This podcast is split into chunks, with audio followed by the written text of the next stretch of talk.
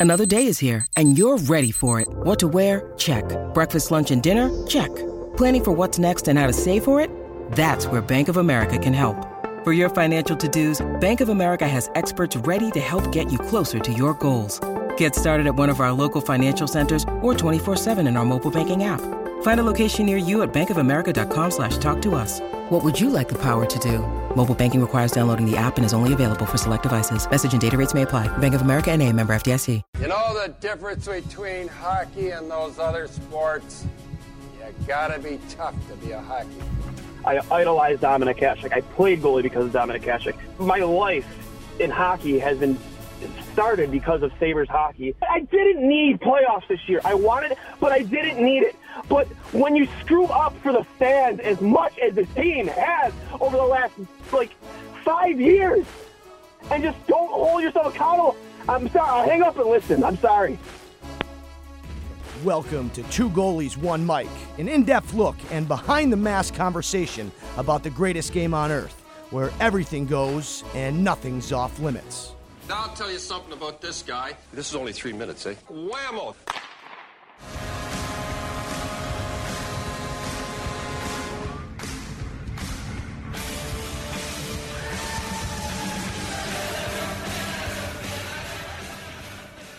Welcome back, ladies and gentlemen, to episode 49 of Two Goalies, One Mic. I'm Johnny Cullen, joined alongside Duane Steinell as always. And Duane, we have a very special guest today. Uh, joining us is, is Peter Baugh from um, The Athletic. He, he covers the Avalanche there, does a great job. And what a fun team to cover. Um, I, I've definitely kind of fell in love with with certain aspects. I love MacKinnon, love Cale Makar, love what Sakic and company are doing there. So, uh, Peter, really appreciate you being on here, man. Yeah, thank you so much for having me.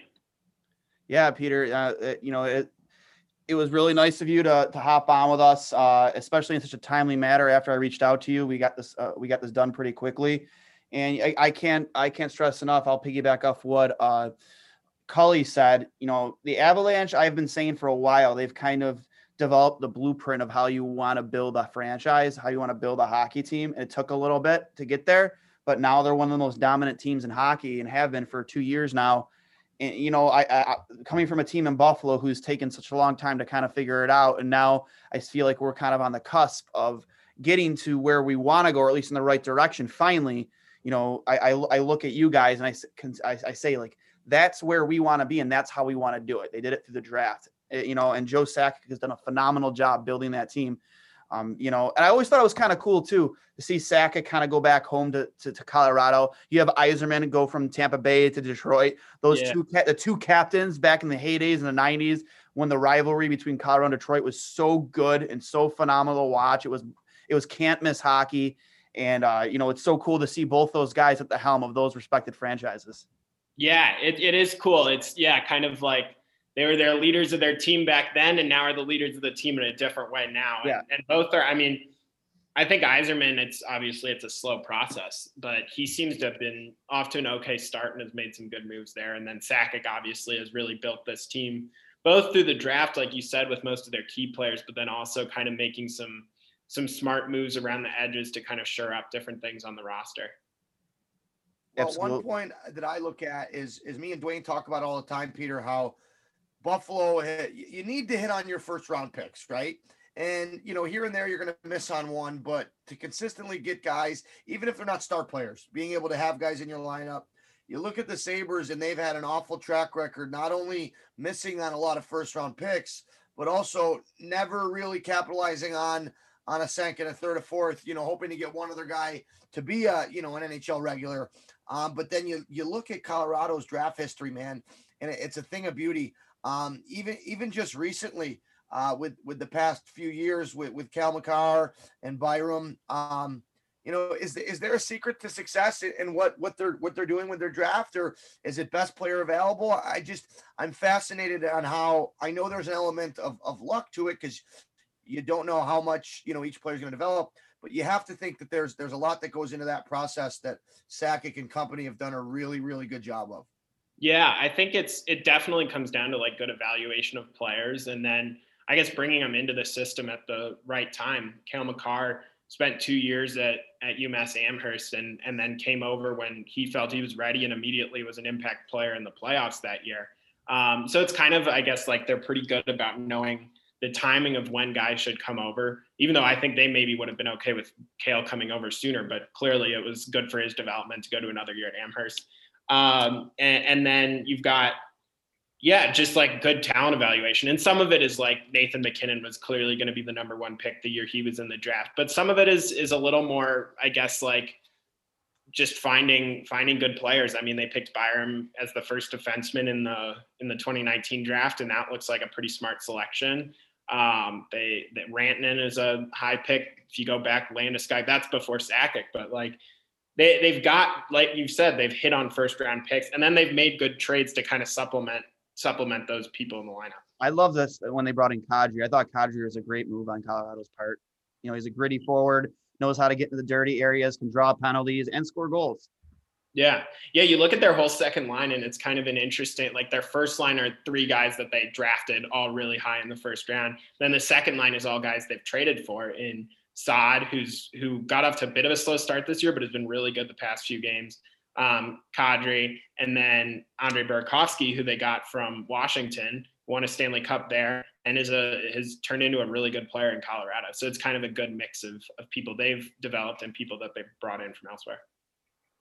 So uh, another thing, you, you look at the the success that Colorado's had. Obviously, not able to get over the hump, but I like the analogy that Duane used as using how the Avalanche, you know, came up from obscurity into being in in the conversation um, as we get into you know conference finals. Obviously, a very tough overtime loss in Game Seven. Uh, I think it was in the second round this past year. Um, but you, you, when you factor in everything that happened, you guys were on your third goalie, um, and I think Hutchinson played admirably. But obviously, with Frank Francois Franco going down and Grubauer going down, I mean, that's tough for any team to lose their starter, to lose both, have to rely on on somebody that has limited NHL experience. I mean, they were that close, and, and to lose to the eventual Stanley Cup or Stanley Cup runner-up, um, it, it's tough. Um, but I think that you know it's just a testament to the depth. Um, but you also, you know, that injury bug that that killed you guys last playoffs, you're starting to see some of that now. Obviously, the timing for any injury is is not ideal, but you'd rather have it now than at the end of the year. Um, you know what what what can we expect from this team that's battling that injury bug, and uh, in particular, any word yet on Nathan MacKinnon and how long he'll be out? So no word, no word yet on MacKinnon. I've been kind of following up with people. I'm sure they're still kind of evaluating some things, but pretty much that was an interesting situation where last night he was. He looked fine.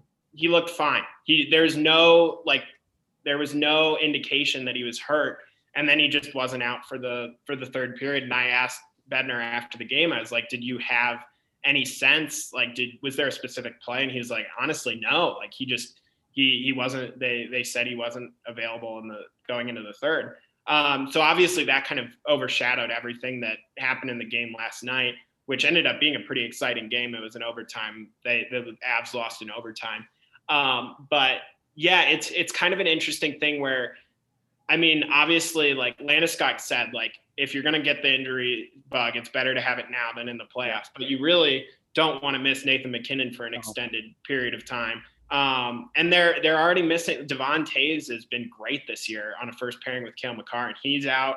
So many uh, good defensemen. It's so so. So yeah, I mean they they kind of it's they they lose Toews, but then they still have like a top four of like Byram, Makar, Girard, Graves, like just good players up and down kind of. And Girard's been awesome this year.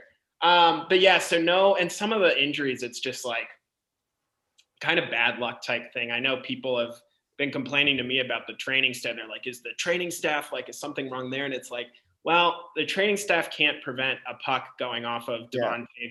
foot or a guy falling into Pierre Bellemare's knee. Like those are just kind of things that sadly sometimes happen in hockey. And I mean, especially in a season with a shortened camp where maybe guys are a little like clumsier than normal and stuff like that, like you're going to get some some injuries. So it's it's kind of unclear the duration of how long these people will be out. Um, but I'm I'm hoping that we'll be able to kind of get more of a sense as the team gets more of a sense as they go through evaluations these next few days. I hate I hate how they place blame in areas like that too. Like oh the training staff. Like if it's like constant muscle pulls or like you know players just seem kind of like out of shape. Yeah, that's that's a time to kind of blame your training staff.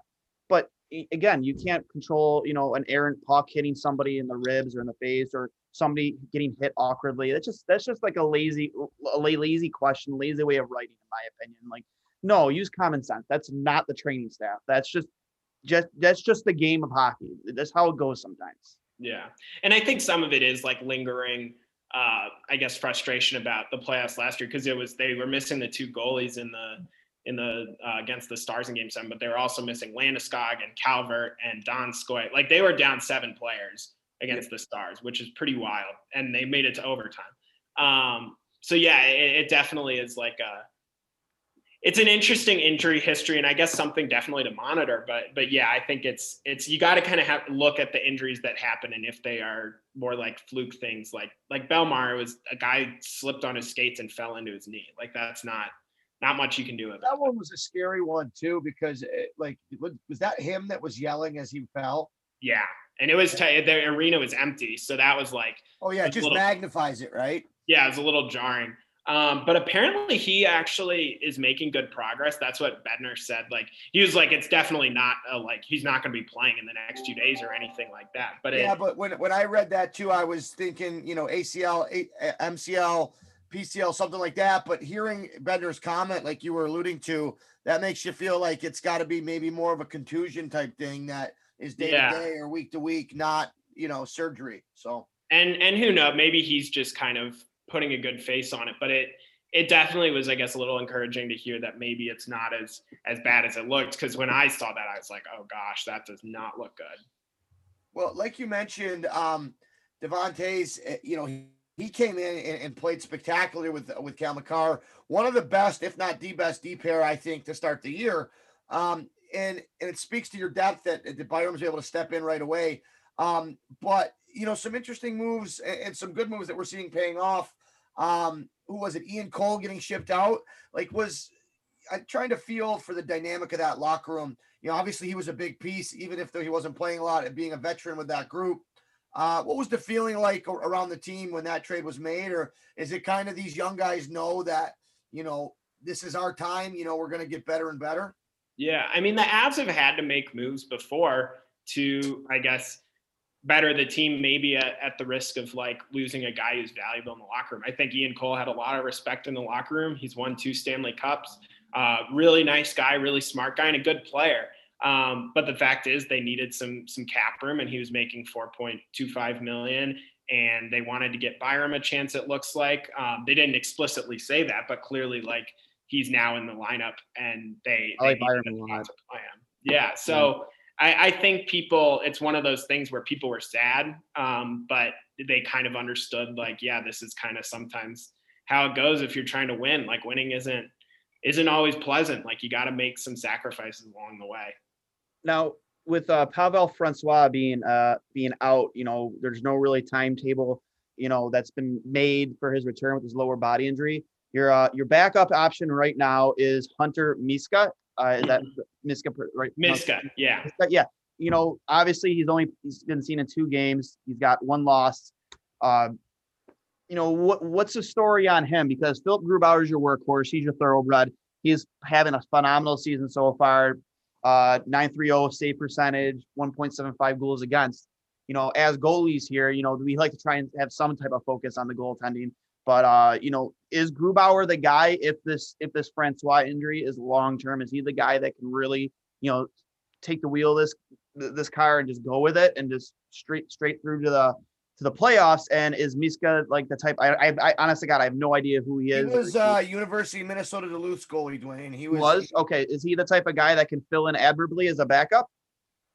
Yeah, I don't know if he's necessarily someone who you want being your number two in the playoffs necessarily, but I think he's definitely shown, I mean, an ability to be good enough to like get by until Francouz is back. And then if Francouz is out long term, like then maybe there's some some decisions that the the Avs will have to make. But I think Miska's okay. Like he didn't play badly last night. I mean, he gave up three regulation goals. He his save percentage was over nine going into overtime, and then he gave up the the fourth goal that put it at like 880 or whatever. But like he he seemed okay. He seemed moderately comfortable, and like if the Avalanche are fully healthy, like you you kind of expect like if a goalie if your backup goalie is going to give up like three goals a game, if the Avalanche are fully healthy, it's like that ideally is something that they can beat, you know. So I think he's he's okay. He's not like I think it's probably like an interesting question of if you want him as your long-term backup, but I think that for now it's I, I don't think that they're going to make a trade in the super imminent future. I think they're probably content with riding Grubauer, playing Miska a bit, and then seeing how long Francouz's out. And they said that they might have a better idea of Francouz's timetable earlier early this week. That's good to hear. I, like I said, I'm a big fan of Colorado out west. Um, uh, it, it was disappointing for me. I had them picked as my horse to win the whole thing last season. Then obviously you guys got hit with that injury bug, you know, at the worst time possible. And you know, I would hate to see you guys have to go through what you went through again this year is what you went through last year, uh, especially in a shortened season. You know, uh, you know, I'm an advocate. You know, here in Buffalo, we our goaltending situation isn't very ideal. We have Carter Hutton as our backup, and he has been, you know, less than reliable uh, to really win you games when you need them. And we started him yesterday. And granted, I won't put the game on him, but you know, he let in some questionable goals. And Ullmark's been on an absolute heater lately and been playing very well. And you know, in a situation where all your games are divisional games and every point, every single point counts. You want to at least always make sure you get one point out of some of these games, especially it's the Devils. And you know, he's not that he's the type of guy that always will always he, he won't make the timely save for you. You know, when you need when you need a save, he isn't the guy to make it. And uh, you know, we, we, could really use a better backup goaltender here. And in a season, an off season where there were so many goalies available, we always question, uh, you know, as, as, for the good moves Kevyn Adams made as a, as a new GM, we always question why he didn't, you know, address that glaring issue in the off season. So, you know, I would hate to see you guys suffer from the goalie injury bug again because, you know, you guys have such a stacked team. And again, I call you guys the blueprint. You you guys really are. You, you, guys kind of went off the model almost as building through the draft the same way Boston used to, um, you know, Chicago and even Tampa Bay. You you guys have so much such a bright future, and I'm so happy, like so like ready to see what's in store for the Colorado Avalanche here in the years to come because you guys play a very exciting hockey. Yeah, it's uh, I feel lucky to. I mean, it's a fun team to cover. Like just to see I mean, being able to to see Nathan MacKinnon skate every every few days is that's, a, that's worth it right there alone. Yeah, it's a it's a nice it's a nice thing, and Cale Makar is pretty pretty fun to watch too. So it's it's been it's been fun um, on the Avs beat, and we'll see kind of where it where it carries us. Like uh, as as a writer, it's like you just kind of root for good stories, and there's a lot of good stories around the team, and yeah, it's fun. So is it one difficult? quick question I had? Uh, sorry, Duane. Um, really interesting. You know, split to start the season against the Blues. You obviously lose that first one, then come back with the eight nothing thrashing. Um, you mentioned it in your article um, about how the uh, the rink uh, the rink music guy was playing some interesting songs, and how when you beat the Sharks, playing Baby Shark and whatnot. uh, just looking at your schedule, so you know, like Duane mentioned, really interesting to see, almost more like a college schedule with playing these home and homes or, or two games against the same opponent. Yeah. split against the Avalanche. You split against the Kings. Um, you split against the Ducks. Um, then you, you sweep the Sharks. But like you, my, my question is is more towards you know we're seeing the start of this four game stretch against the single team with the Wild, and you have another one coming against the Golden Knights in February, which to me looks like at that point, if both of those teams can continue, depending how you know Colorado does with this wild these last two games, that could really make a dent in your schedule, one way or the other, right? Totally. Like you come in and you can really leapfrog. That's eight points, and you have the possibility if you win them all in regulation to not give them any. One thing that me and Duane were talking about is just how many games in division are going to overtime and how much that hurts you this year. All right, like in, in a normal season I know you're battling against more teams for the playoffs, but I think it's just fascinating to me to just see how these four game sets or two game sets we'll, we'll see these big jumps in the standings. Um, but in, in your mind, with the teams that you've seen so far, uh, the standings really tell the, the, the full story of who's who's the at the top of the class for for this this West Division? Yeah, I mean, I think that it's it's kind of their three top tier teams um, with the the Avs, Knights, and Blues, and then I think it'll be kind of it'll wind up being a, a fight for that for that fourth spot. So right now, I think that um, I mean, I haven't seen the Knights play in person yet, but I'm excited um, to that see that. should be a fun week of hockey. In oh my god, yeah, yeah, it'll be cool. Um, so yeah, I, I, think that I think right now it's it's still pretty early. I think, but I think that if the season ended today, the four playoff teams would be the Knights, Blues, Wild, and Avs, and that that feels about right. Um, so we'll kind of exciting hockey right there, man. Like just thinking about that gets me excited. Yeah, yeah. So we'll see if I mean I think it might be a bit of a fight for the third spot. And then, like, you obviously want to have the first spot so that you're not playing against the. I mean, if the Avs are the two seed, though, they'd probably have to play the Blues or the Knights in the got, first. You got to imagine it's going to be those three at the top. So you're right. That first seed becomes, you know, huge because then you then you're playing, you know, whether it's the Wild or, or the the Yotes or the King, you know, whoever falls into that spot. I think we can safely say it won't be the Sharks. Um, but you're right. That that's a huge advantage to have uh, but boy, man, whoever comes out of there, that like you said, that's going to be some fun hockey, Duane. Yeah, absolutely. And, and you you know what, man? Um, judging how the Sabres season goes, if you know if it doesn't go to you know according to plan, and Jack decides he wants out, I'm officially a free agent, uh, fan wise, and I'm looking for a new team. And well, Colorado, Colorado is definitely on my radar if they want to sign me. Duane, the rant guy from Buffalo, he's on. He might be on the market because I. If, if you move, if Peter, if Duane moves his head to his right, you'll see a beautiful Colorado jersey there in the back. Yeah, the second best jersey on that wall. I, uh, I, you know, like, like I said, man, if if if your if your franchise loses both Jack Eichel and Ryan O'Reilly in like a four or five year period, you have no business to even you, you know what I mean. I, I, I want nothing to do with. Let's not, man. Just thinking about that scares the hell out of me. Yeah, I don't want anything to do with it. Like I just like you, you just need to burn the whole thing to the ground. So, so I had one all the ground. You, Peter, um, is is with Fran Francois' injury is is that long term injured reserve? It's he's just on injured reserve right now, um, and they they think they're probably going to have more of an update early this week. Um, but no, no, like real updates right now. Awesome. Yeah. Well, you know, we appreciate your time here, Peter. Um, I hope we get to have you on again soon. Like I said, we we me and me and Cully talk often about the Avs uh, and how yeah. good they look, just all around, just top to bottom. Team to watch, man. They really are, and you know, we appreciate uh, you coming on with us, and hope we can have you on again sometime soon. Yeah, reach out whenever. I appreciate you having me. Absolutely. So, fans, if you haven't already, uh, be sure to check out Peter's work on the Athletic. Uh, he, he's the he covers the Avalanche for them, does a great job.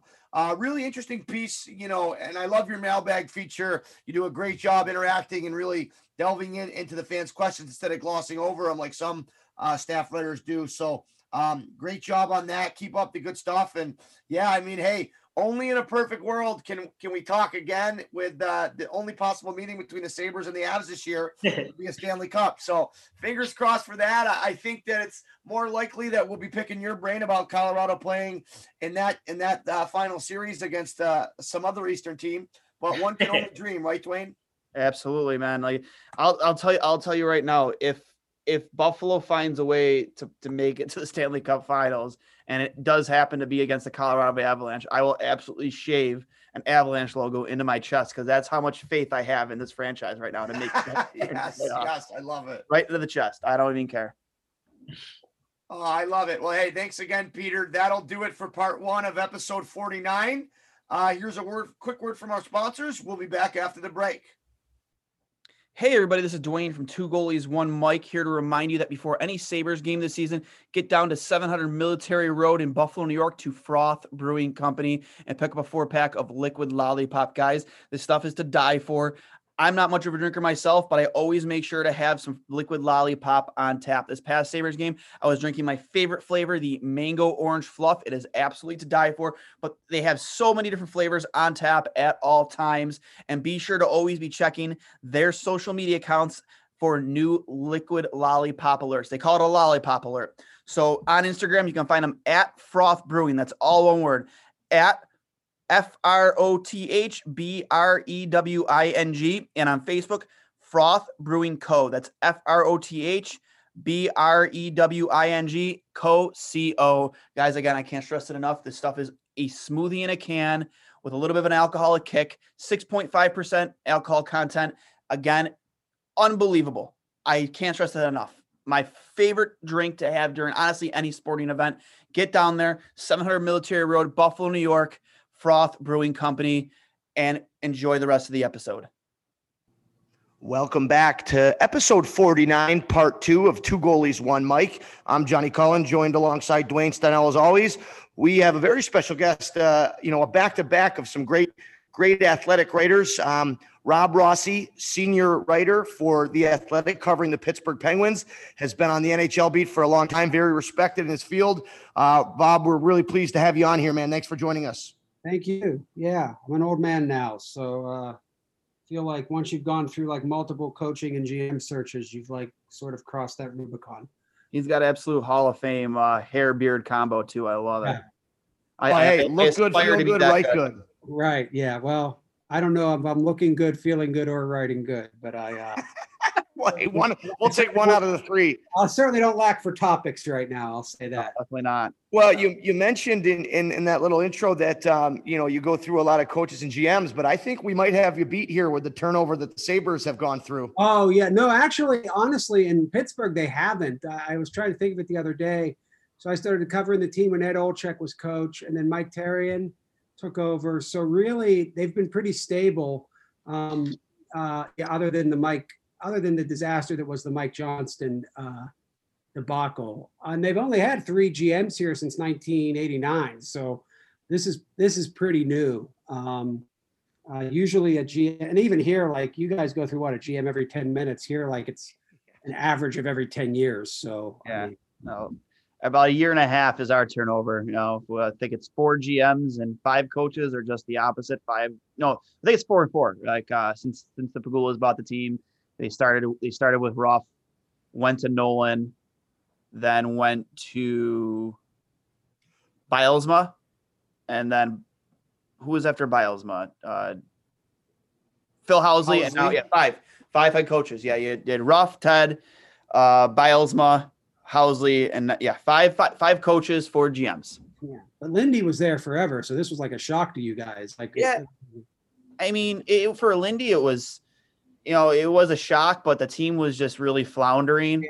at the time, I mean, so- it was like a long time. And then now it's just been oh yeah, funny too, because you guys have no idea of knowing this, but one of the things I tell young writers here all the time, uh, or when young younger writers or new writers when they join the beat, it's like certain things, and I always uh, usually on first trip to Buffalo, because it's one of my favorite cities, and I always people ask me like, what do you, I was like, yeah, it's a great, it's a great town. It's just cold, um, but I, I say. Uh, Stanley Cup champion Buffalo Sabres has a great ring to it. And they're like, what do you mean? I'm like, it's the greatest hockey city in America.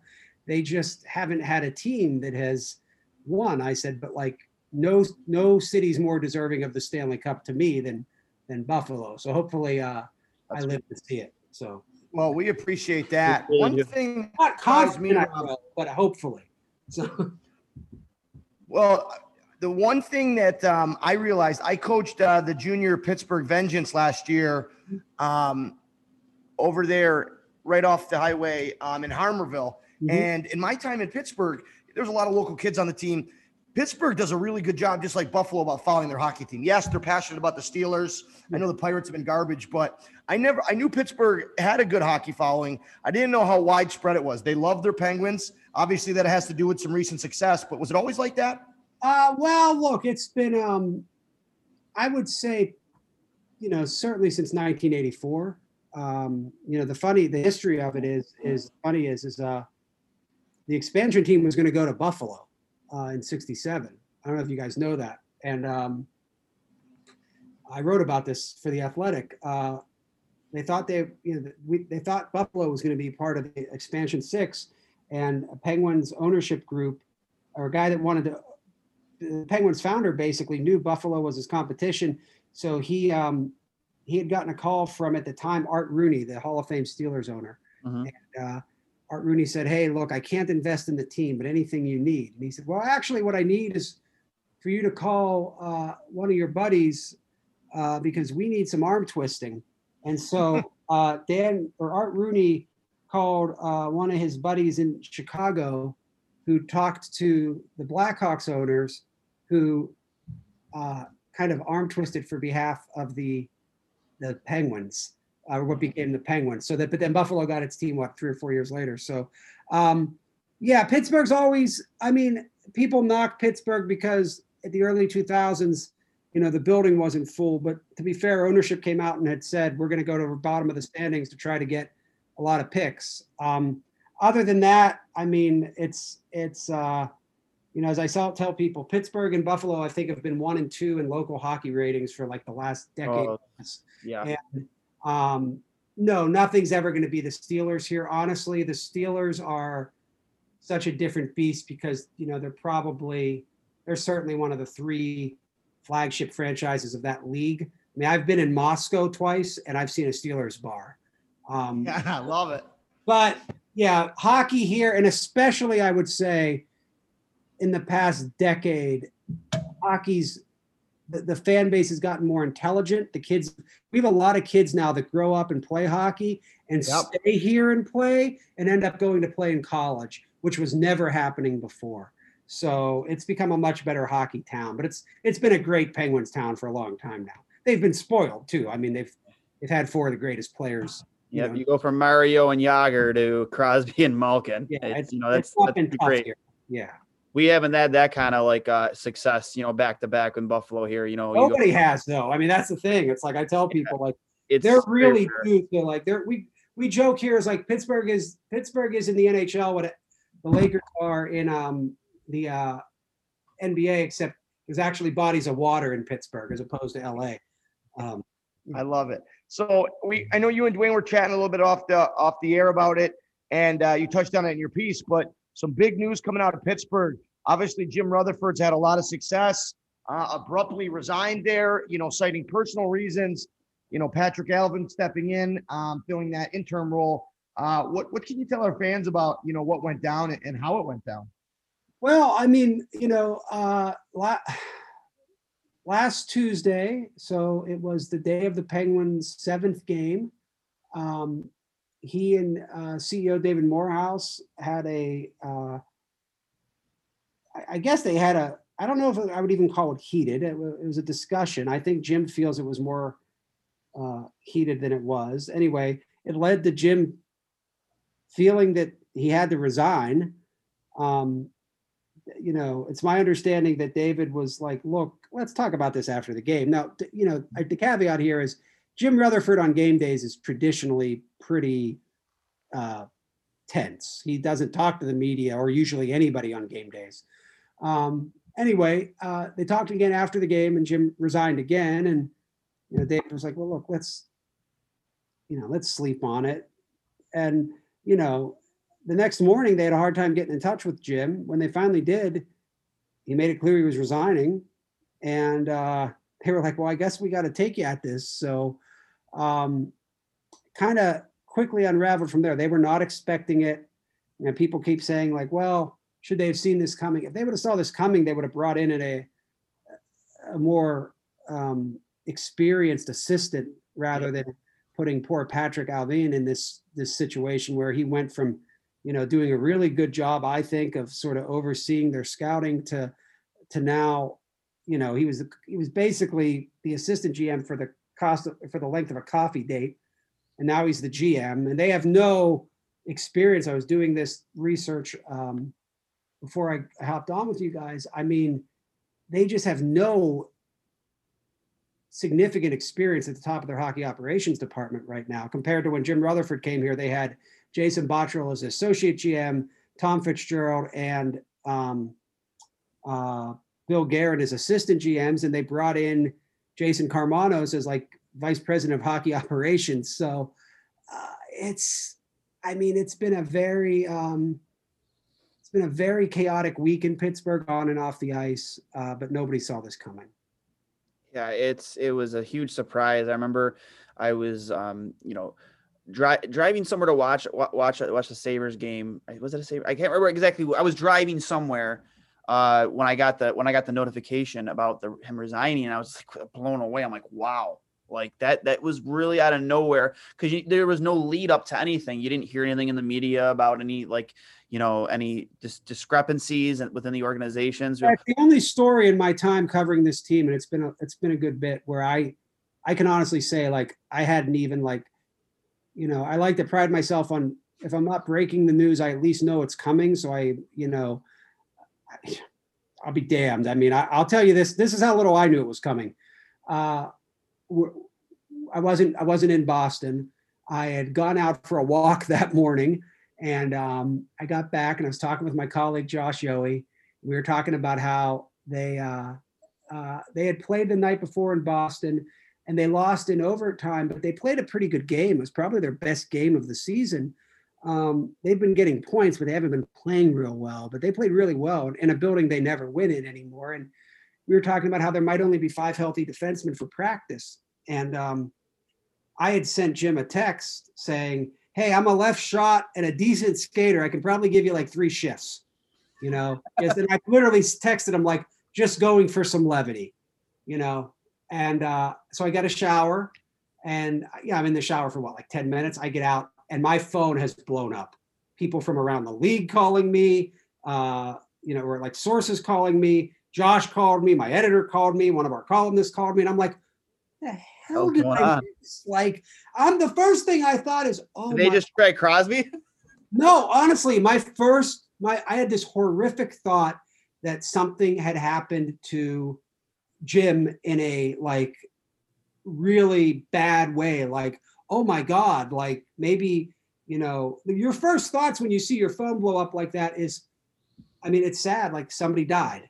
There was some accident. Like there was, you know, um, oh my God, that yeah, and it'd be different if we haven't in Pittsburgh had an owner that came down with Hodgkins, have a defenseman that, you know, had a hole in his heart uh, and a stroke. Like, like there's been a lot of weird stuff. I mean, I've covered more cancer than I have almost any injury other than concussions. And so your first thought is, especially in this time with the pandemic, like, oh my God, what happened? And then I, you know, I get a hold of Josh and he's like, Did you see the news? And I'm like, My phone's blown up. So they this can't be about them signing Yannick Weber. And he goes, uh, no, Jim retired. And I said, or resigned. And I said, Are you sure? And he goes, It's on the Penguins Twitter account. I said, Are we sure they're not hacked? That was my first question. Like, are we sure yeah, they're not right. It's 2021 for you. Yeah. So no, we didn't. No, we didn't know this one was coming. Yeah. I'm not sure Jim knew it was coming. And in fact, he said, like, yeah, I didn't know a week ago. Like, okay, well, you know, he's been impulsive before. Usually so, it means trading people. Uh, this time it was himself. And he's so a very if, if there's not a clear answer to this, I understand. But what you know, you said there was no inkling, no, no writing on the wall. From what I understand, and correct me if I'm wrong, was it just him butting heads with, with ownership and, and with the president? Like, was there any specific thing that set this off? Um, anything behind the scenes that we might find out about later that you have an idea? There was no trade um, uh, that was like there was nothing where he had a deal worked out and ownership stepped in. Uh, there was nothing with uh, um, a contract situation. They had told him, like, we want to keep you, uh, but we're not doing any contracts for any employees that don't involve players until uh, after the season because we've not had the revenue where we can hire back all of our employees yet. So, uh, and again, I think really what it was was I think Jim thought his autonomy was being questioned, but I don't get the impression that it really was. And I'll say, you know, when Ray Shero was here towards the end of his run, the past, I would say, year and a half of his, the final year and a half, maybe even full two years of his run, he and David Morehouse were butting heads all the time. This wasn't the case. Um, and there's no indication based off anything Jim Rutherford has done in any of the recent off seasons that ownership was stepping in. In fact, you can really make a strong argument that ownership probably should have been stepping in and saying, "Hey, uh, Jim, um, why did why did the Penguins give up a first round pick plus all these other assets for Kasperi Kapanen when it was clearly a buyer's market, you know, and you jumped the gun on this, you know? Um, hey, Jim, did you need to get uh, Mike Matheson? Like, why did you want another defenseman when P.O. Joseph's in the pipeline and he plays the same left side? Like, all these things, I think you could argue Jim probably should have had ownership questioning, but they didn't. Uh, and if he hadn't quit, he'd be here and probably be getting an extension this summer. So, looking at the, uh, and, and if for all our fans, check out um, Rob's work on the Athletic, the, the article that, that went up this morning.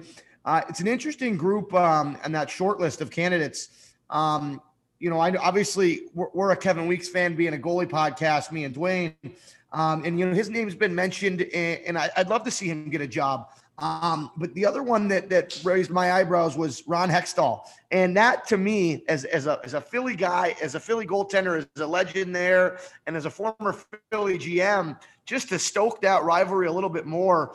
Um, that would I, to me that would be great. Obviously, you mentioned the irony here is not so long ago. Pittsburgh's management team was like a collection of all stars with Billy Guerin uh, and, and and all these guys. So um, anybody jump off the page at you, or do you have a front runner right now? I know it's real early to tell. Um, who would you like to see named as the Pittsburgh GM? Uh, who would I like to see? Uh, that you know, who I'd like to see is probably the least talkative GM because Jim was so talkative that for somebody like me who's prides himself on sourcing, uh, it was really like leveling the playing field in a way I didn't like.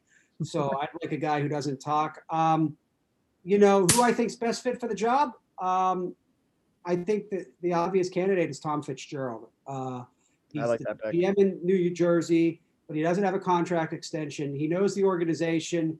I think of the Botterill, Guerin, Fitzgerald triumvirate. He's the one that I think the Penguins always felt, and people around the league felt would be the best of the three for. And that doesn't mean any of the three weren't going to be good. And I don't know how you judge Jason based off of what he inherited and all that up there. But my point is, is like, I think Fitz would be a guy that if if they could get permission to talk to him, boy, he makes a lot of sense. He checks all their boxes because the GM here in Pittsburgh is really going to have a tough task, and that's why it would be tough for somebody like Weeks or a younger guy, because people might think the Penguins window is closing, but ownership doesn't.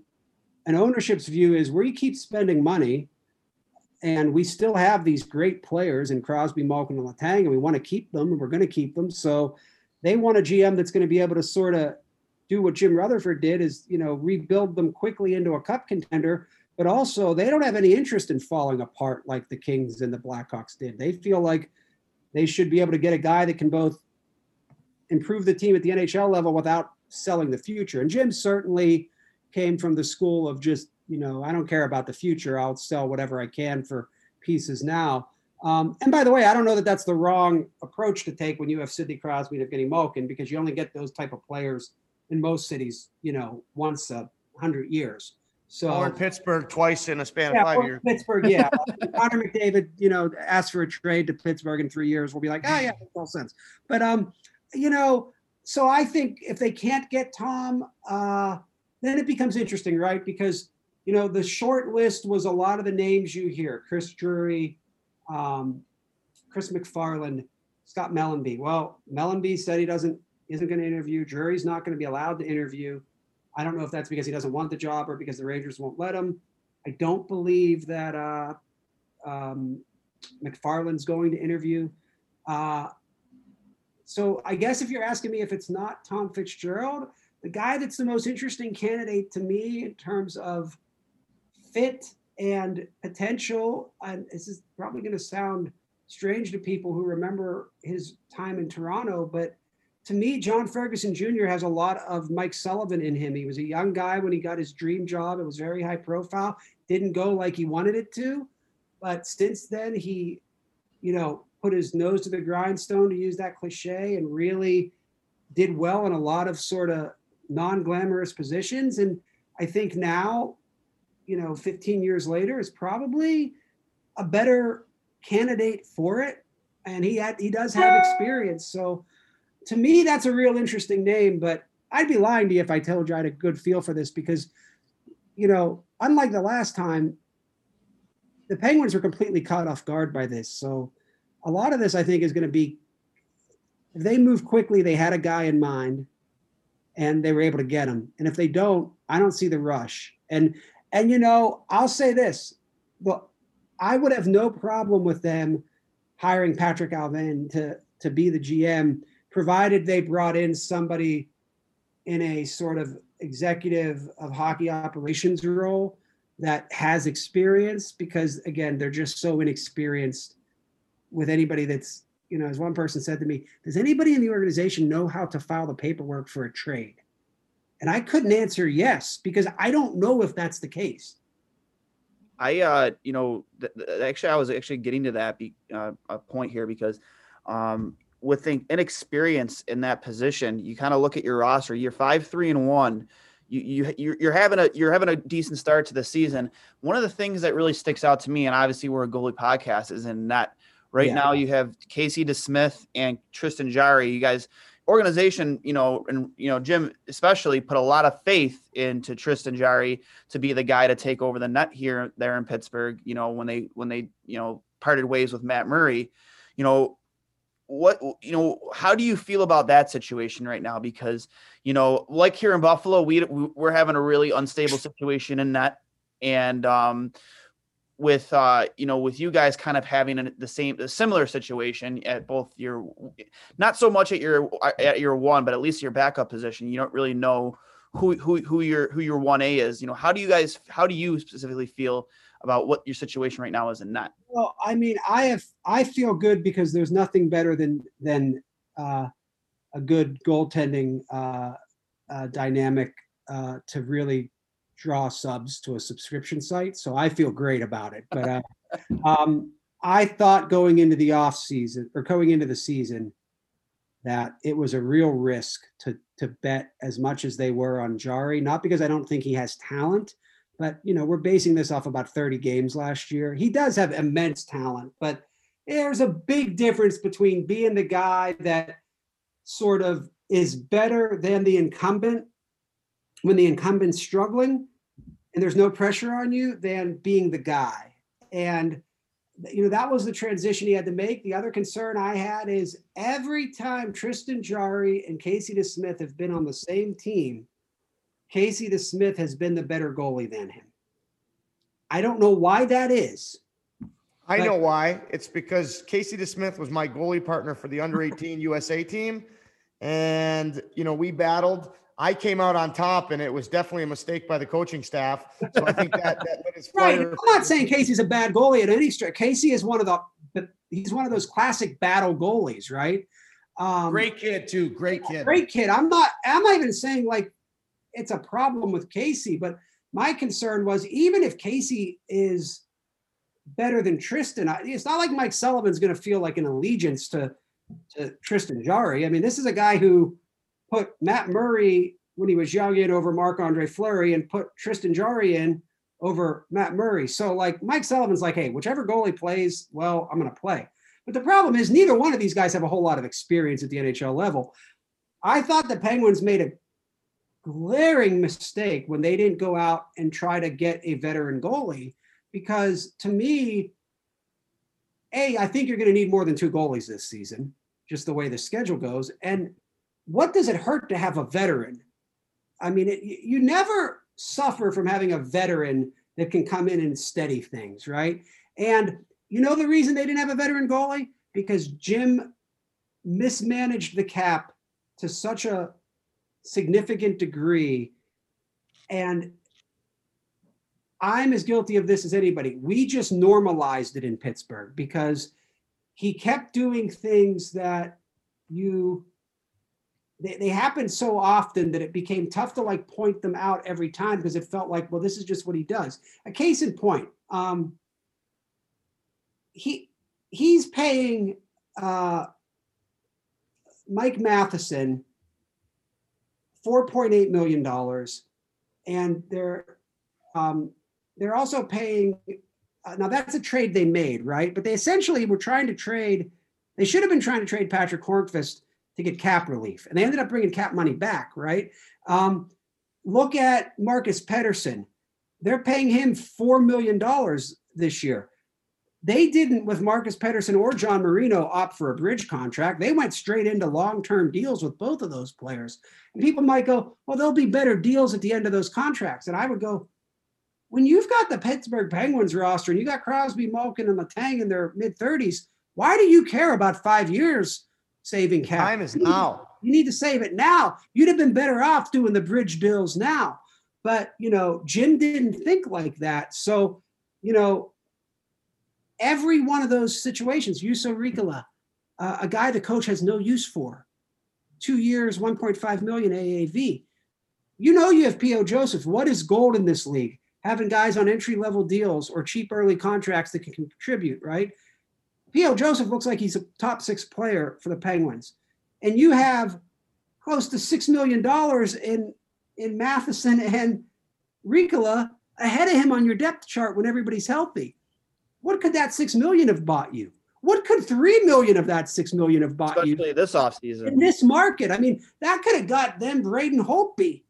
Um, you know, and it's not like they could have thrown wow. money at a backup or or I mean, you know, because he would have come back to do it, they would have been in a position to maybe eat some of uh, you know, to ask Vegas to eat some of Marc Andre Fleury's contract to come that back. That cool. one A like he would have came back in a heartbeat too. Right. So like the problem is when you mismanage the cap and you're a cap team, every dime counts, let alone every million.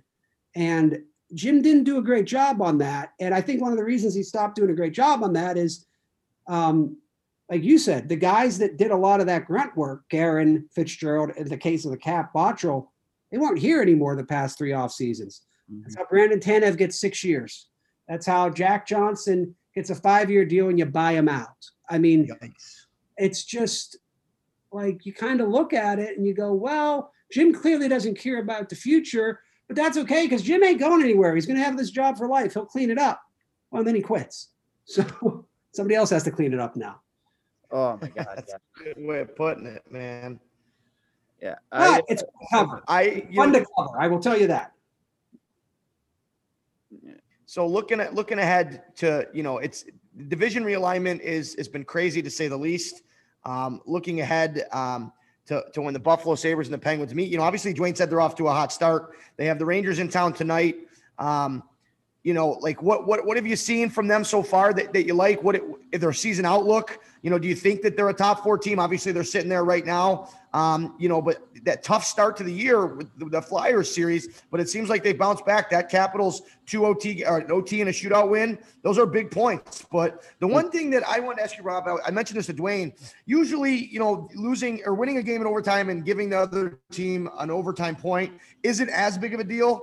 Um, but now every overtime point you're given the losing team is huge, right? Yep. So I usually yeah. root for also everyone you're getting huge too, and I think that's like I, I, think the I look at it this way. Um, I expect the the what are we calling this division? The East. I'm sorry, Mass Mutual East Division. The Mass Mutual. I think Buffalo, excuse me, Boston, Pittsburgh, Philadelphia, Washington, and I I'm I I still think the Islanders will get back into this. I think those five teams going into this season, I thought would probably finish within six points of one another, and one of them would miss. Um, I thought there was a chance that New Jersey and Buffalo would both be better than expected. Looks like that's the case. I thought there was a chance that the Rangers might step back a little. Now I don't, you know, I'm not saying that because it looks like it's happened. I'm just saying that's what I thought. Um, you know, the Penguins, I'm a little higher on them if they're healthy than most because I think they got a lot of guys that can play good defensive hockey away from the puck uh, on the bottom six. And look, I just trust that eventually the guys with the pedigree of Crosby, Malkin, Zucker, Guentzel are going to find their form. But they're down six of their top 12 defensemen organizationally right now. No organization can survive that. And it none of it matters if their goaltending is going to be about like 900 save percentage. And to be honest, they would have to get up to that level because Jarry's not been great. So you can't win in this league with with sketchy goaltending. But the Penguins' toughest sub part, 900, especially man. Right, but the Penguins were a the Penguins' toughest part of their schedule is wrapping up tonight. This, you know, they they opened with a brutal 10 game stretch. And I said going in, as long as they had 10 points after those 10 games, they were fine. That wasn't what they want, but they're fine. Well, they've already got 11. So if they get any type of result tonight, and especially if they get two, even if they give up one to the Rangers, they're at 13 points through 10 games, the toughest part of their schedule with injuries to six of their top 12 defensemen and goalies that haven't played that well. So I think you have to look at them and go, oh, they're probably in a better position than we thought. But again, I don't know how to judge this season because what we don't know is if you're like me and you believe everything is about matchups, and that's why it's tough to ever really think a team's regular season and a team's playoffs are compatible. Because, like, take Tampa Bay two years ago, they're the best team in hockey. Everybody could see what a bad matchup Columbus was for Tampa, right? Mm-hmm. Doesn't mean we thought Columbus was going to sweep them, but everybody could see like that would be a tougher series than it should be based off their records. This season, matchups mean more because of the way the series. You can get these two game series. And you know, the example I give for that is the Penguins got two games this week against New Jersey. There's a chance that given their defense right now, Jack Hughes comes in here and does ungodly, unspeakable things to them. Right? There's a chance when they play the the uh, Sabres that if they're still banged up on D and their goaltending's not great, that top line of the Sabres just ruins them, right? So you can't really count like, oh, well, these were teams that have been bad in the past and they'll be bad now because the matchup's going to make more. And so I think it's really hard early on to get a feel for any team right now because of that. And I know that sounds like sitting on the fence, but no, I think it's I also think that's what makes the season so fascinating. And it's hope. It's why I hope the NHL keeps the two game series in some way going forward. Like I'm not saying all two game series, but even if like next year with 82 games, God willing, they have weekend series where it's like two games in a city. I just think those second games are so interesting. And they're, they're passionate. So you have that that night before. That, what's the best over. part of college hockey, right? Best part yeah. of college hockey is those back to backs. And, yeah. and, and you're right, that second game, you feel the intensity. And, and if having gone through that, like you just you you you you you feel that hate boiling inside you as a player. And, and if you lose, if you win, it's even more like let's finish this off, right? And it provides for good storylines too, because you, if you're if you're playing against a team like you look at Pittsburgh, if they're playing uh, the Bruins or the Devils, like you mentioned, you can jump a team real quick, yeah, right? Yeah, or you can let a team hope, back quick. The two I, things I hope they keep are the actually there's three things I hope they keep. I hope they keep some element of the series. I actually would love to see them do an all Canadian division and put the Kraken in that because I think it would be better for the Seattle's travel because I think people in the United States don't realize how hard it is to get to Seattle from anywhere. Like their closest home game is going to, other than Vancouver, is going to be three hours. Um, I mean, they're closer to Western Canada than they are anybody in the United States. Um, and I think having all the Canadian teams in one division, even if it was with Seattle, I just think that's better for the hockey in Canada. And I think you need to do right by Canadian television because that's such a big revenue uh, stream for the NHL. And the other thing I hope they keep, um, and people probably disagree with me, I think reseeding the playoffs for the conference final is such a great idea because to me, what it allows for is if there are quote unquote upsets, then you get a more you get a seeding more reflective of the tournament. And I just think when we see that this year, it's going to be weird, but I think it's going to be great. And I think it's going to be more representative of the uniqueness of the Stanley Cup postseason. And I think it should be harder for a team that might be like a bottom seed that somehow gets to the conference final. Their conference final should be harder than, you know, a team that might have to have the best record, but because they're in the West or whatever, play a more difficult opponent. So I'm those are three things. I don't know where you guys clarified that for me. I, I I I thought I had a good understanding of it. So What's the difference this year with the reseeding conference finals? Can you explain that real quick? So, so eh, because you're going to have the divisional format, what they will do is they'll seed it based off best records of the remaining teams. So, if the North Division has the best record, uh, and the West Division has the fourth best record, it will be North versus West, and then um, East versus is it Central? Is that how they're doing yeah. it? Yeah. yeah. And so even if they as of now, you know, it used to be you get through the divisional round and then you get to like the conference and it's like you're playing whoever's in your conference on the other side. I kind of like this idea of reseeding because to me, again, how many times have we seen a conference final where at least one of the teams was sort of uh, Cinderella, right?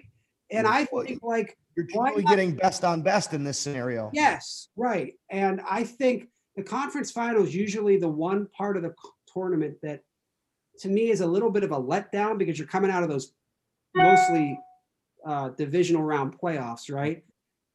To me, this gives you a chance. I think it does a lot of things that are interesting to me. One, it, it, it represents the playoffs better, as I've mentioned too many times. It guarantees that Canada is going to have one team in the conference final if you keep a Canadian division and you assume the Kraken aren't the Vegas Knights. But most likely, you're going to have a Canadian team in the conference final, which is good for revenue, good for Canadian television. Also guarantees you're going to have an American team in the Stanley Cup final, which is must have because what we haven't had to deal with in America yet is a television final in recent times that involves like Toronto and Edmonton, right? Which would be sleepy time down south of the border, right? Yep. So like this does all those things that I think make it really compelling. And I I think the league should be very bold about these things because let's face it, um, they got a chance to reset a lot of things here. Yeah, very great well way of putting it, man. I never, I never really considered that. I, I, I like an, an, idea of an all Canadian division outside of the fact that I'm very anti Toronto, being a Buffalo Sabres fan, and I love that rivalry. I think when you add the dynamic of you know Jack Eichel and Auston Matthews, you know the possibilities yeah. of that rivalry being really renewed that's the only thing I don't like about like Buffalo in it. Let me see this. Oh, well, if, sure, let's go. Kept the divisions, if they kept the divisions like they are, but you you still had inner like outer division. I, I wouldn't do I wouldn't do all division play for 82. Yes. No, but no, no, no. Like you you play, you know, you play one game each against every other team uh, or one series each, basically. Would you be open to like the Buffalo Toronto rivalry or the Pittsburgh Philly maybe getting more? Well, I know Pittsburgh Philly will be in the well, same division. I would say honestly, like I joked about Seattle, but maybe Buffalo is a better fit. I mean, we're right on the border. I mean, you know, I wouldn't hate that. That'd be fun. That'd be fun matchups, man. I think Buffalo, yeah. I mean, I think to me that you know that makes as much sense as any.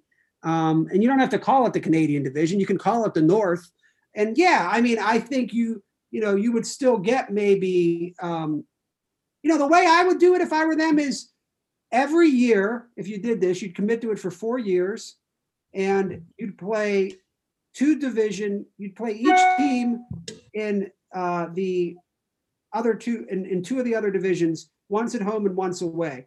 But you'd play twice at home and twice away against a new division each year. So if you're in the North right now, the first year, maybe you play the West four games if against each team.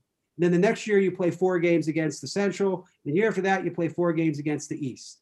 Um, and then when you're not playing those those other divisions, you're playing one game or two games each. And then the rest of the games are division games. And then I think it's like, oh, you get just enough.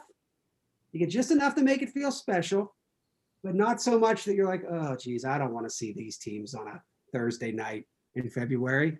So but I mean, they don't ask me my opinion. well, I, I mean, that's, like, a great, that's I, a great. I, I love it, man. I love that breakdown. Yeah, like I said, I would not mind Buffalo being in the All Canadian division. Give me more Toronto Buffalo games. I just love. I love the idea of that rivalry finally being renewed back in the like the yeah. late '90s when it was really at its strongest, like in early 2000s. Like, oh, it was phenomenal, man. The battle in their anthem though. Uh, you guys got to stop playing their anthem when they're not in town.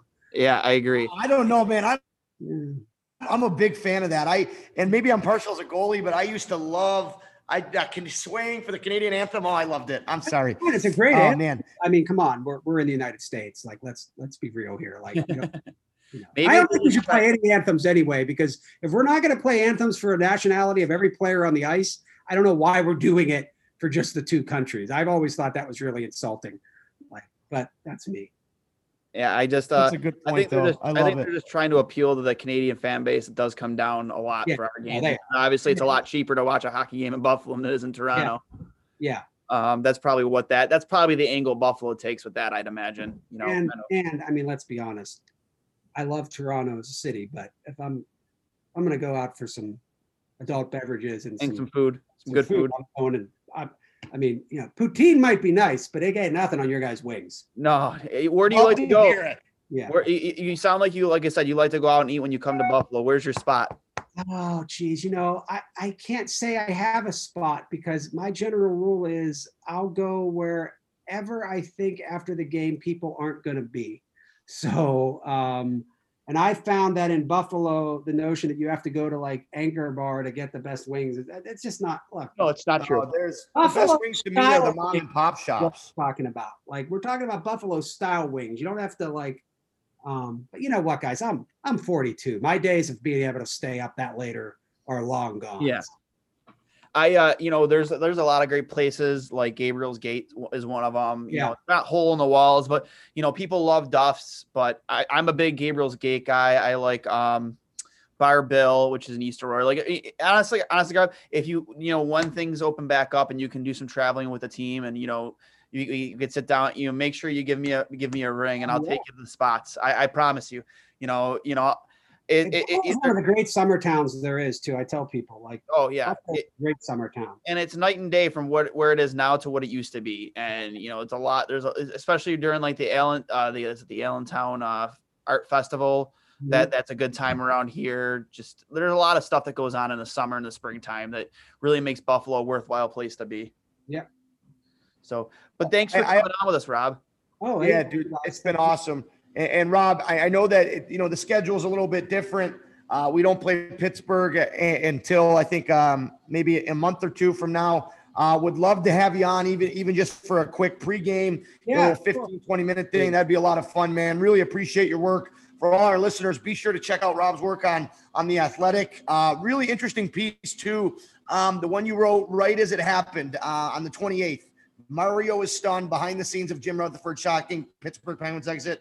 I'm a big fan of long form journalism, and you knock it out of the park. Uh, it's been really fun to, to follow along your work. And like Duane said, really appreciate you coming on here, man. I know our fans are going to love it. Stay safe, guys, uh, and uh, keep the flow going, buds. Absolutely. Love it. That's Rob Rossi. This is episode 49 of Two Goalies, One Mic. For Duane, I'm John.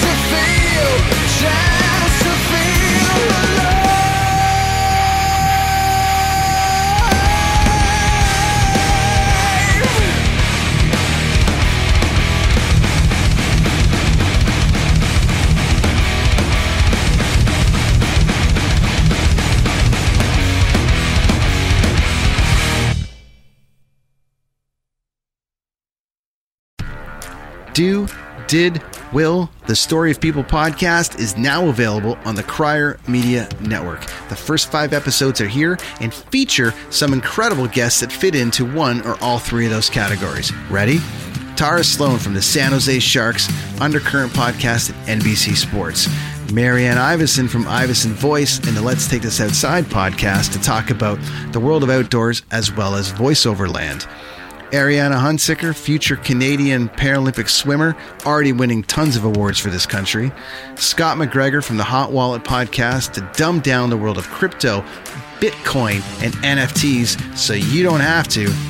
And Jackie Holowati from Climate Pledge Arena in Seattle, Washington, the first net zero carbon certified arena on the planet. Wherever you get your pods, wherever you watch your pods, and on the Crier Media Network.